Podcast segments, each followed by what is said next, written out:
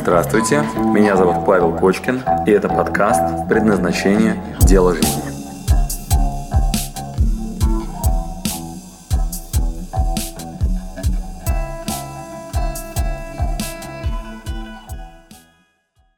Люда – это э, для меня ментор, человек, обладающий нереальной личной силой. Я наблюдаю рядом с ней там министров, каких-то там э, сильных мира сего. И вот она умножает на 10. И если человек был в 5 единиц, то она умножила на 10, и получилось ну, 50.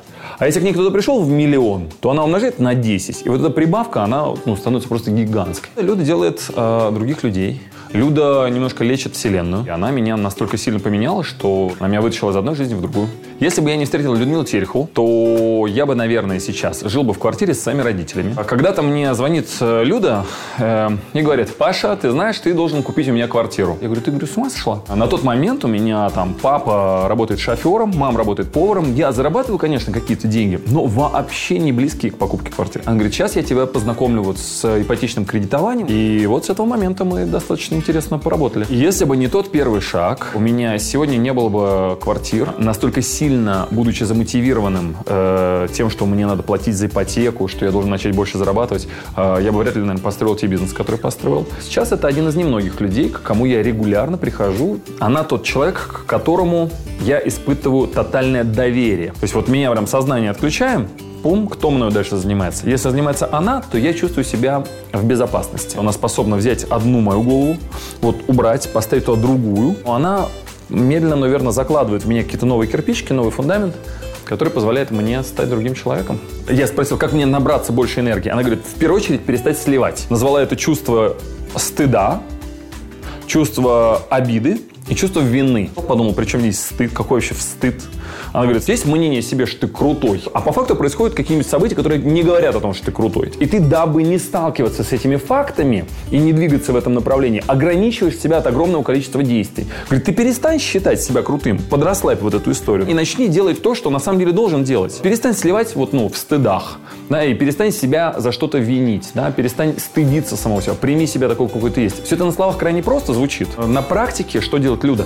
Она как-то дает почувствовать это один раз. Я с этим заданием бегаю и наблюдаю, что вокруг повсюду происходят события, от которых мне стыдно. Итак, вот, например, я избавился от стыдов. То же самое оказалось очень важно обида. Подрасслабь ожидания к другим людям, и тебе будет легче. Ты с ними сможешь нормально взаимодействовать. И это действительно огромный слив. У меня откуда-то огромное количество ожиданий к супруге своей, к моим партнерам по бизнесу, к коллегам, к друзьям. У меня куча ожиданий, а я по какой-то причине зачем-то на них концентрируюсь вместо того, чтобы на их реальном поведении. У меня сложилось, что я вот знаком с Людой, она вот участвует в моей жизни, мне помогает. Обычно, обычно, когда я начинаю с кем-то заниматься, я задаю один и тот же вопрос. Самый первый. А что управляет? Эмоции интеллектом или интеллект эмоций? Как правило, как правило, эмоции управляет интеллектом. Интеллект управляет, когда эмоция много слабее. Если это можно назвать управлением, правда? С большой натяжкой, да? И если так, то сколько бы ни было у нас знаний, сколько бы ни было возможностей, эмоция может заставить нас поступить неправильно. И наоборот. Внимание, друзья, наоборот. Кому приходилось видеть человека, который расслаблен, весел, приятен, и почему-то хочется иметь с ним дело. Вроде бы не очень-то и соображает, но как-то с ним вот хорошо. Кому приходилось это видеть, встречать? Редкий человек, кто не встречал, правильно. Но вот этим я и живу. Учу избавиться от отрицательных эмоций, для того, чтобы остались вот эти положительные, которые привлекают, даже если вы не очень знаете предмет. А уж если ваш интеллект предполагает знания, и при этом вы контролируете свои эмоции, как мы любим говорить, размышляете, размысливаете, то я с трудом представляю преграды, которые могут возникнуть. Что я имею в виду? Коротенько, буквально на 5 минут. Ум и тело – это единое целое. И когда мы думаем, в голове пролетают образы. Не словами, внимание, мыслям, образами. В этот момент внимание со скоростью света скользит по телу и дает обратную связь в виде импульсов. Накопление этих импульсов в результате дает результат. Нравится, не нравится, хочу, не хочу, э, могу или боюсь, ну или э, а. Ну вот смотрите, вот, например, рисуночек, да? Он же один и тот же. Кому-то он нравится, ну так, мимими, да? Кому-то нет, вот фигня какая-то. Вечно там каких-то деточек, да, вставляют и типа вызывают интерес. Кому-то все равно. А рисунок-то один и тот же. Информация у нас в голове, а не здесь. Точно. Что я имею в виду? Смотрите, когда мы подвержены отрицательным эмоциям, э, любым, ну, например, губы сжимаются, да, напряжение, сжимаются кулаки, э, возможно, учащается сердцебиение, вообще мышечный э, тонус повышается, правда? Ну, кто-нибудь от страха расслабляется тут? Есть такие? Вот, а от обиды кто-нибудь расслабился и лег? Нет, видите, напрягаются. Так называемая ригидность мышечного панциря, да? как говорят физиологи. Или система конденсированного опыта. Что имеется в виду? Если я постоянно на какой-то образ ну, например, на какую-то реакцию мамы реагирую чем-то внутри себя, то у меня потихонечку образовывается некий такой панцирь. Ну, а еще у меня есть друзья, школа, я сама, которая привыкла думать, что мир враждебен, например. Да? И у меня образовывается панцирь. Есть плохая новость. Это болезнь но он не дает мне э, расстроиться, то есть я постоянно напряжена, он не пропускает эту отрицательную эмоцию. Но есть еще одна, он же и положительную не пропускает. М? Вот такая беда. Но есть хорошая новость. С этим можно работать. Это то, что я обожаю. И что я имею в виду? Знаете, когда вот э, после жаркого спора проходит полчаса, и вдруг приходит гениальная идея, что надо было сказать. Кто с этим знаком? Да-да, еще люди шутят. Спасибо, мозг, что ты подкидываешь такие гениальные идеи через 20 минут после спора, да? Друзья, а почему? Правильно. Был заблокирован мозг эмоциями, совершенно верно. А как только успокоились, пришла гениальная идея. Но есть хорошая новость. Можно этим обладать прям непосредственно в момент, когда происходит какое-то действие. Манипуляция больше, чем пятью предметами, возможно только в спокойном состоянии. И положи, получение положительных импульсов тела в ответ на каждый из них. Но спокойствие не означает, что вы вообще без эмоций. Нет, друзья, достаточно быть э, не подверженным отрицательным эмоциям, не бояться, что о вас подумают. Как избавиться от отрицательных эмоций? Как в результате перейти в состояние спокойное или вот более счастливое? Об этом, собственно, и в этом состоит вся моя работа. Могу коротенько еще маленький примерчик рассказать, и, собственно, мне кажется, все. Нужен примерчик? Интересно? Однажды ко мне пришла девушка, с которой мы работали, и где-то уроки на третьем, уже почувствовав ко мне доверие, она говорит, что ты знаешь, вообще в моей жизни была очень трудная ситуация. Ой, такая трудная ситуация – я говорю, да? А что? Ты знаешь, я жила в маленьком городе, и в 17 лет вечером я возвращалась домой с каких-то курсов, а, потому что она как раз заканчивала 9 и переходила в 10 класс. Тогда было 10, 11 не было. А, выйдя из автобуса, ну, естественно, вышло много народу, в том числе и она.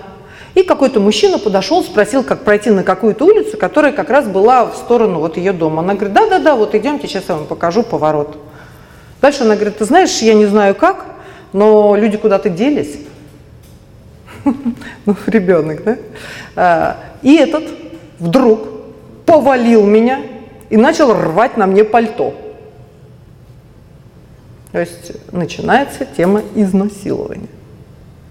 Говорит, он был такой тяжелый и огромный, что сопротивляться означало хоть как-нибудь вытащить из-под него руку или ногу. Я говорю, вот все мои силы уходили на то, чтобы попытаться это сделать. В горле стоял ком, как обычно, закричать нельзя. А, через какое-то время борьбы, которая заключалась в том, что он ну, давил и рвал это пальто, он вдруг обмяк. Ну, нам, взрослым, понятно, что произошло с ним. Перевозбуждение и, соответственно... Правильно. В этот момент она выскользнула из-под него и стремглав помчалась к себе домой.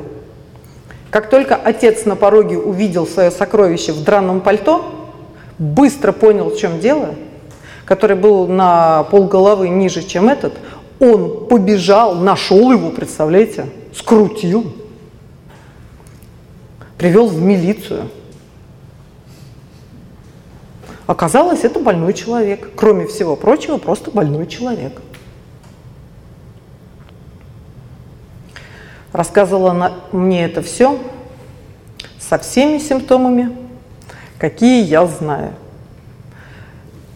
и плакала, и у нее были ледяные руки, у нее поднималось давление, у нее перехватывало в горле, у нее было напряжение в груди, у нее скручивало живот, она постоянно бегала, ну, в общем, караул. И вот начинается работа. Делаем одно чувство покоя, другое, третье, приводим в состояние. Я говорю, ну а что дальше-то было? Он говорит, ну а дальше? Дальше был суд. А поскольку у соседей по даче были прокуроры, Мама помчалась к ним, и прокуроры, ну поскольку это дело все-таки уголовное, э, взялись вести это дело, и в результате человек был отправлен в психиатрическую лечебницу. Но она очень боялась, эта девочка, она испугалась. И прокуроры предложили ей летом поработать у них секретарем. Она была несказанно рада, потому что ей казалось, что она находится под защитой. Э, что происходит дальше? Э, она печатает тексты с расследованием, запоминая четко логику и построение вот, мышления прокуроров. А это были господа такой серьезной квалификации, по-моему, там 36 или 38 года рождения, то есть еще той самой старой школы разведчиков – это инструмент, которым она сейчас пользуется. А, в данный момент она лучший юрист Российской Федерации три года подряд. Но в этом году она уже в комиссии состоит на а, юридическом форуме в Питере. После того, как мы успокоились, ну, то есть я не буду описывать саму работу, это долго, нудно и неинтересно. Но в результате у человека высыхают глаза. Она говорит, послушай, во-первых, меня не изнасиловали. Ну да.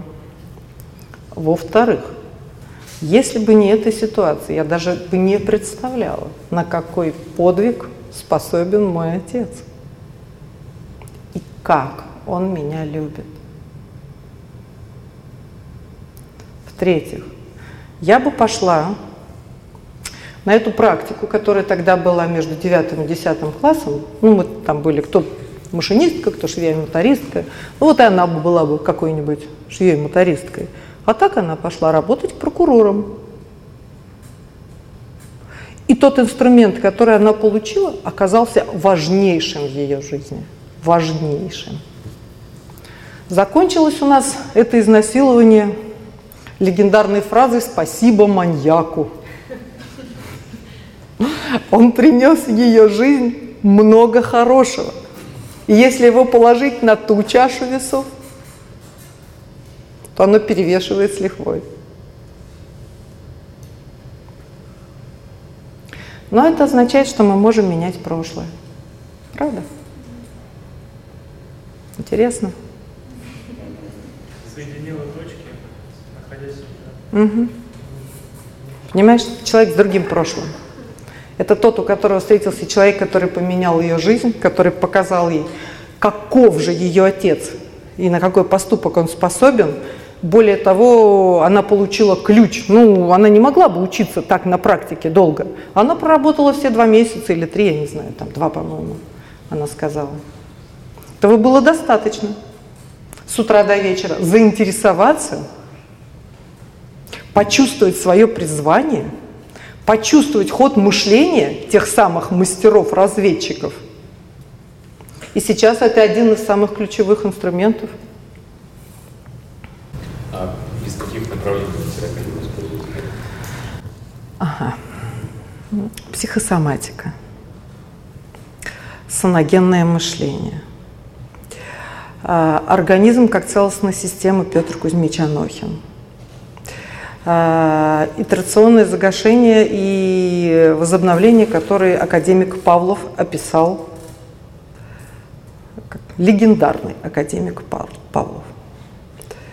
Это база. Что такое саногенное мышление? Ну, во-первых, саногенное, сама фраза, само слово означает оздоравливающее. Патогенное – это когда заболел, саногенное – когда выздоровел. Ну, просанировать рану, да, Алексей? Это значит ее продезинфицировать. То есть есть мышление, которое нас оздоравливает, есть, которое нас убивает медленно. Например, а, я иду навстречу, человек ко мне опаздывает, у меня есть несколько идей. Первая идея. Он меня не уважает, не ценит мое время. Как я себя чувствую? Плохо. Плохо. Вторая. Господи, с ним, наверное, что-то случилось. Угу. Третье. Ну, он человек, который иногда опаздывает, так что здорово, что в кафе сейчас выпью кофейку, позвоню по телефону. Как придет, так придет. Как я себя чувствую? М? Ситуация одна, люди одни и те же, но то, как я мыслю, ну, например, этот нам означает, я заболеваю сейчас или наоборот. Он приходит и говорит, слушай, как круто, пока ты шел, я там, сделала то-то, выпила кофе, ну все хорошо. И заранее уже знаю, что надо договориться на 6, а значит он придет где-то полседьмого. Ну, отлично. Значит, я либо сама так приду, либо придумаю себе на полчаса как раз, что мне сделать, да? Спасибо.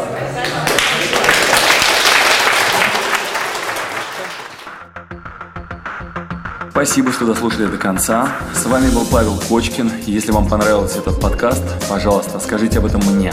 Нажмите лайк. Пусть будет видно и другим, какие подкасты хороши. Услышимся через неделю. Пока.